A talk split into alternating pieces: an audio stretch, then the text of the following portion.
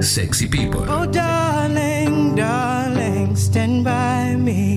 Qué buenos tiempos son cuando estamos juntos. Estamos juntos.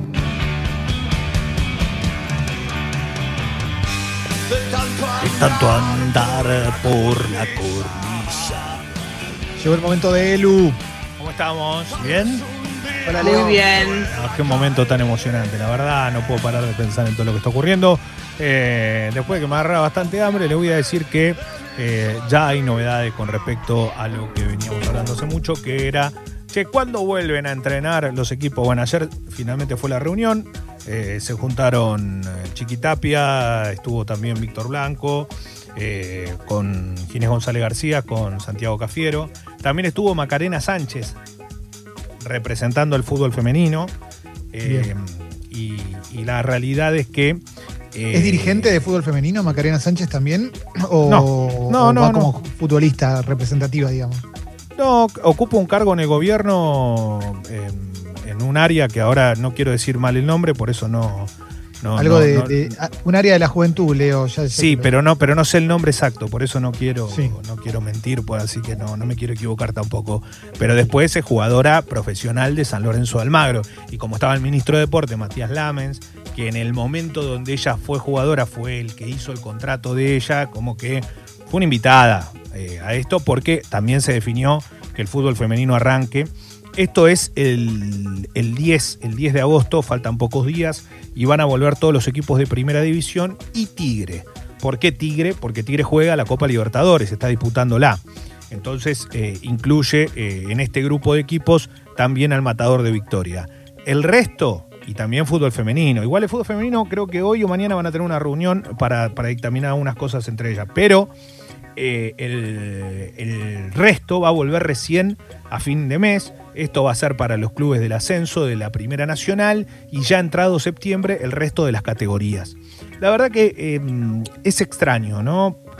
Porque uno tiene que, ¿qué hacemos? Uno tiene que poner la cabeza en, pensemos que hubo un partido que no se jugó porque había dos casos y aquel día no se presentaron para resguardar la salud de 168 muertos hubo ayer.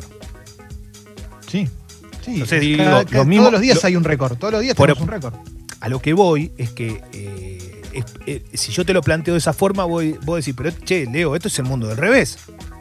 Como vuelve ahora en el medio donde estamos en el peor momento. Y bueno, sí, tenés razón. No, te- no, no se puede mentir contra eso. Eh, la verdad es que no, no, es, es, es- es lo que ocurre. Ahora, tiene que volver. Alguna solución hay que encontrarle también, no por los futbolistas, ¿eh? también ver toda la gente que trabaja alrededor de esto. Lamentablemente hay un montón de, de chicos que han quedado libres de los clubes Sí. eh, y que la están pasando mal, es lógico, porque saben que no van a tener ni actividad, no van a encontrar club de acá hasta fin de año, se le va a dar lugar seguramente en muchos de estos equipos a juveniles, pero bueno, la Copa Libertadores, acá arranca todo porque la Conmebol dijo vuelve la Copa, punto, olvídate. Sí. La AFA fue rehén de una decisión de la, de- de la Conmebol. Como dijeron, no me importa si Argentina no vuelve, la Copa se juega igual, nadie quiso pagar el costo político, olvídate. Alberto Fernández tampoco lo quiso pagar, ¿eh? No, no, Vos obvio, pagás, nadie el costo, vos, vos pagás el costo político de dejar fuera a River y a Boca de una copa internacional. Ni nadie lo va a querer hacer eso, obvio que no. Cuando yo digo esto, alguno dirá, "¿Y pero qué importa? No, no. Todo lo que vos puedas pensar, créeme que hay un montón de gente que no piensa igual. Entonces, realmente tiene algo muy fuerte, una connotación muy fuerte. El fútbol ocurre esto en todos lados. Y la verdad es que lo que está pasando en Argentina es que se va a volver en el peor momento. ¿Y quiénes van a estar atrás de esto? Bueno, dirigentes, clubes, todo. Se van a realizar todos los tests en la previa de los entrenamientos eh, para ver qué, cómo. ah, Y ahí está bueno también, porque por lo menos vamos a ver qué realidad hay. Sí. Sí, sí, sí. De Totalmente. cuántos jugadores que hay en el fútbol argentino, cuántos tienen eh, dan COVID positivo o no. Bueno, yo creo que. O sea, no, no va a ser gratis la vuelta, ¿eh? No. Yo creo lo mismo, por eso, pero, pero no me quiero poner tampoco en el lugar de, bien, vuelve el fútbol. No, no, güey, no tendría que volver nunca. No, no, acá estamos en un carril donde eh, eh, son dec- decisiones que, que son difíciles de tomar porque hoy, ¿qué haces con- contra eso? Hay un montón de gente que está puteando, que dice, che, loco, ¿cómo es? ¿Por qué vuelven? Y yo, y claro, y tenés razón también. ¿Qué quiere que te diga? No es que acá, por eso siempre decimos, en medio hablando de River Boca, no es un River Boca lo otro. Es una cuestión de tratar de encontrar un unas soluciones para diferentes lugares. Bueno, están bien, están mal y si hay muchos errores. Alessi. Leo, ¿todos van a estar con el mismo protocolo? Porque no es lo mismo, digo, No, no, es- no no hay es lo misma la situación en Rosario que, No. no. sé, que en La Plata, por ejemplo. El tema, el tema, ¿cuál es? En primera división sí van a tener todo el mismo protocolo. Yo pensé que me decías con respecto a las categorías menores, y seguramente que no, no va a ocurrir. ¿Por qué? Porque no tienen las mismas comodidades, no tienen la misma infraestructura, no tienen nada similar. Lo que pasa es que sí en primera división van a cumplir con el mismo protocolo. Es importante porque esto que va a venir va a estar, eh, va a ser atractivo para ver cómo se termina desarrollando, por lo menos. A ver qué, qué, qué ocurre. Pero en primera división todos con el mismo, con el mismo protocolo. Eh, eh, hay, hay novedades. Recordemos a nivel europeo, este viernes mm, se vuelve a jugar la, la Champions. Eh, uno dice, ¿cómo que se vuelve a jugar la Champions? Si estaban jugando los campeonatos, las ligas, ¿vuelven a jugar la Champions? Sí, vuelven porque todavía faltan completar eh, partidos. O sea que el viernes, este viernes a las 4 de la tarde van a jugar Manchester City y Real Madrid. El Manchester ganó en Madrid y esta vez juegan en, en Inglaterra. El Real Madrid, otro de los equipos que no va a hacer cuarentena porque va y viene. Y a la misma hora, 4 de la tarde, va a jugar la Juventus con el Olympique de Lyon. La Juventus perdió en Francia y ahora lo, lo recibe de, de local. Y un detalle, la Europa League también se juega hoy, hay cuatro partidos, entre ellos juega el Inter, juega el Manchester United, eh, así que hay actividad, va a haber actividad y todavía faltan definirse algunos partidos, obviamente que es una jornada eh, que empieza a disputarse todo lo que ocurre en Europa, recién dije Juventus, y en Juventus está el mejor jugador de la liga italiana, que es Paulo Dybala. Mejor jugador de la Liga Italiana, Dybala. Y porque MVP, Paulo Dybala, y, y el Papu Gómez el mejor mediocampista. Eh, Espectacular. la- sí, la realidad que son. eh, jugar- a mí me parece que Dybala tuvo un- una post-pandemia eh, infernal, eh, Infernal. O sea, el tipo fue realmente. eh, la rompió toda. Eh, y una prepandemia, ¿qué onda? y había jugado bien, había sido protagonista, pero era siempre dijimos que no se terminaba de consolidar en el 11. Era como que salía, entraba, jugaba menos, jugaba gozo, pero vale el reconocimiento que si no hubiese sido por Dybala, yo creo que la Juventus no obtenía el título ni de casualidad. Eso O es lo que, que- pesa, porque me hace, me hace, Sí. se me genera dudas el hecho de que sea el mejor. Porque Sí, sí, fue elegido como el mejor la jugador. pandemia. el- Y sí, bueno, sí, te creo. pero- Lo que pasa que eh, eh, hizo 11 goles, 11 asistencias, 33 partidos y la realidad es que eh, jugó, jugó casi todos los encuentros y, y obviamente que en el final tuvo el mejor rendimiento eh, donde se notó cuando él no estuvo en cancha, que eso también es importante. O sea, cuando Claro. el tipo no juega, Ronaldo parece que no la toca, ¿viste? Es como medio, eh, medio así. Entonces hizo una muy buena sociedad con Cristiano. Recordemos que Paulo Dybala es joven, pero sigue siendo cuestionado a la hora de cuando juega en la selección, ¿por qué no juega? ¿Por qué tiene que esperar? Si él juega, Messi es porque no está, y si juega y, y con Messi no se entiende. Bueno, esto se habló mucho. Y el otro es el Papu Gómez, capitán, figura del Atalanta que conmueve, terminó tercero en el campeonato y fue premiado como el mejor mediocampista de Italia. Eh, Déjame agregar algo ahí, Leo, sí. con respecto a eso, porque el Papu Gómez que está haciendo el podcast Libres de Humo con, Sí. con Martín Reich, ¿eh? Están haciendo unos especiales con Heineken que están buenísimos y que tienen que ver con la Champions. El primero de los especiales fue el de Vicente del Bosque. Esto te digo por si alguien lo quiere escuchar, en Spotify los encuentra ahí. LDH, Libres de Humo, el Papu Gómez y Martín Reich. Exactamente, están increíbles y, y la verdad que lo de Papu Gómez no deja de llamar la atención también porque ha subido considerablemente su nivel, la rompió durante, durante este tiempo, eh, la, había, la había antes de la pandemia, la rompe ahora también. eh, un equipo que hizo 98 goles, nada más ni nada menos, un verdadero récord y más para un equipo no, no denominado grande. Eh, y está bueno, digo, en Italia este tipo de jugadores también se destacan. Eh, es importante que así ocurra. En el Atalanta está también Palomino que la rompe y que creo que puede llegar a ser convocado en la próxima de Scaloni. Scaloni que aparte sabe lo que es jugar en el Atalanta, porque él estuvo. Eh, y lograr lo que están logrando estos pibes es muy grosso, de verdad es muy grosso porque es un equipo que no está a esa altura en cuanto a lo que, a lo que tiene como poderío. Y la Juventus esperar para ver qué pasa en Champions, pero Dybala es clave, se había lesionado, veremos cómo llega, eh, esperando que, sea de la mejor forma. Y recordemos que Argentina cuando juegue con Ecuador primera fecha de eliminatorias, eh, pensando en Qatar, no va a tener a Lionel Messi. Y seguramente lo que sí vaya a tener son mayoría de jugadores que están en Europa. Pero siempre fue así. Pero hoy más que nunca, porque en Europa está en actividad y en, y en Sudamérica eh, los jugadores argentinos en la liga nuestra no jugaron todavía. Ni arrancaron a Messi- entrenar. Messi le dedicó, le, le- le puso un posteo a, a a Iker Casillas. Sí, Fue duro sí. tenerte como oponente, le dijo. Que es humilde, la verdad que lo tuvo re de hijo Messi. Es claro, te iba a decir eso. Es humilde porque si hay un tipo que tuvo alquilado fue Casilla, que ya lo veía y se quería morir.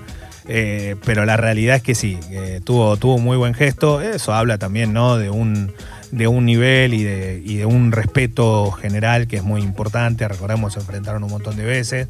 Y no solo eso, sino que, que está bien.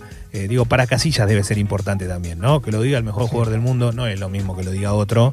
Eh, Imagínate que no, no, nada, es 703 goles tiene Messi, de lo cual es un montón lo llevó Casillas.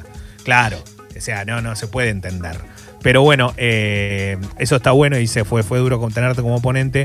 Y la verdad que está, está buenísimo. Un Messi que se prepara para que la próxima semana esté jugando contra el Napoli. ¿eh? Recordemos para, de- para dictaminar quién. eh, Va, próxima semana no, juega el sábado. Para dict- dictaminar quién pasa a cuarto de final de la Champions.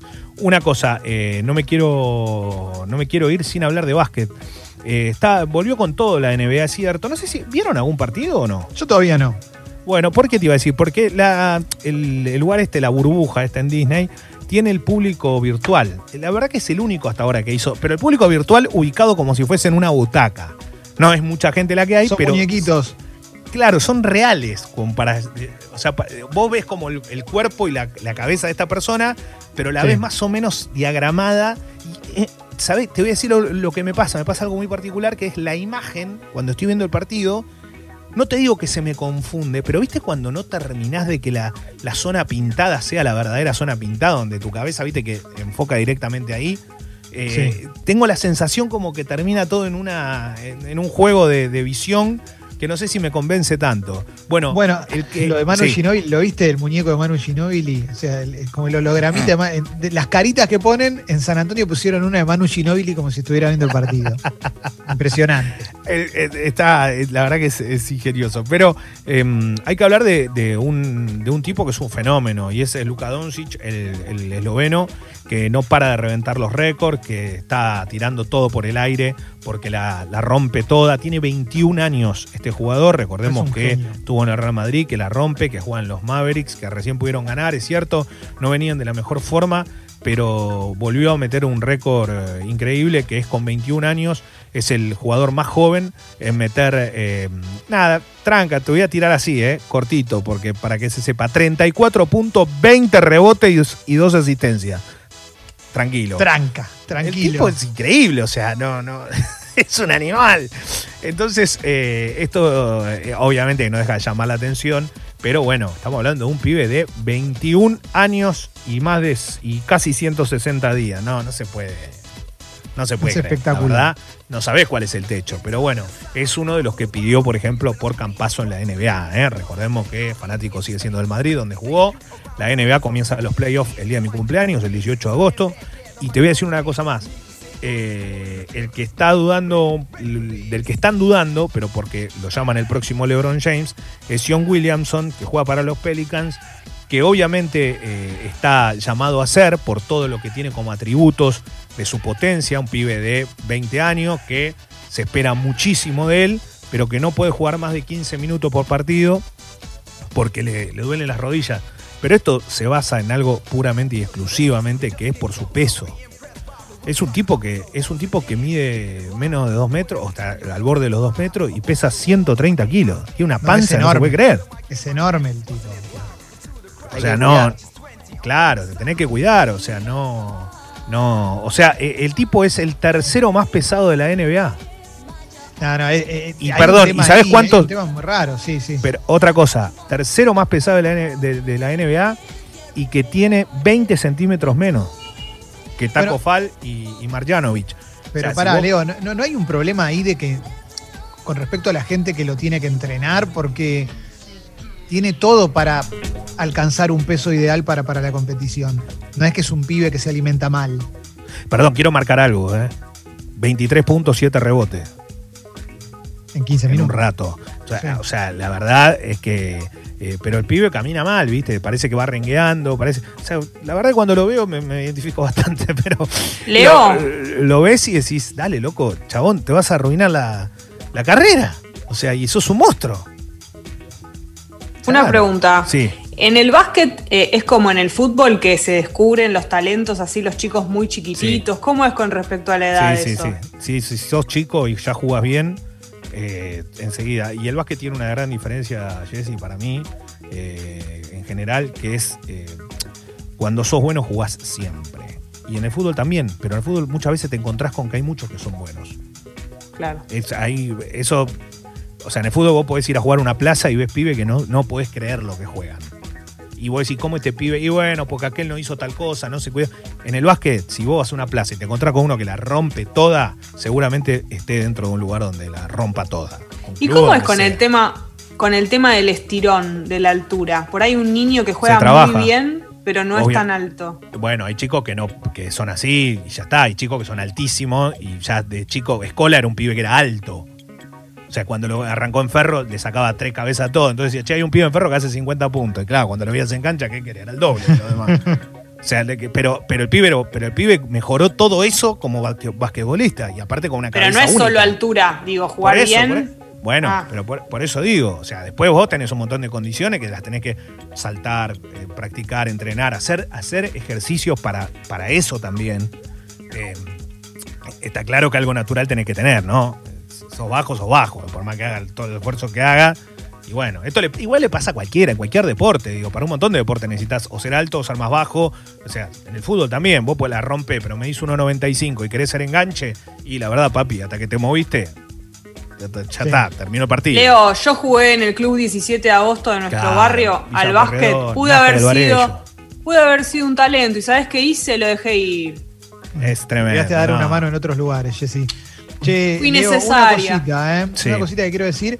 Vamos a estar regalando productos de Heineken eh, entre socias y socios del Club Sexy People y oyentes de Libres de. Humo. ¿eh? Productos ¿Cómo? especiales de Heineken y de la Champions. Bueno, y le, come- tengamos en cuenta. le come- le comentamos a la gente que vamos a estar regalando productos eh, muy buenos y, y obviamente que esos productos también van a ser testeados por mí para que después les lleguen a ustedes para saber si está todo en condiciones. Dale, perfecto, Leo. perfecto, perfecto.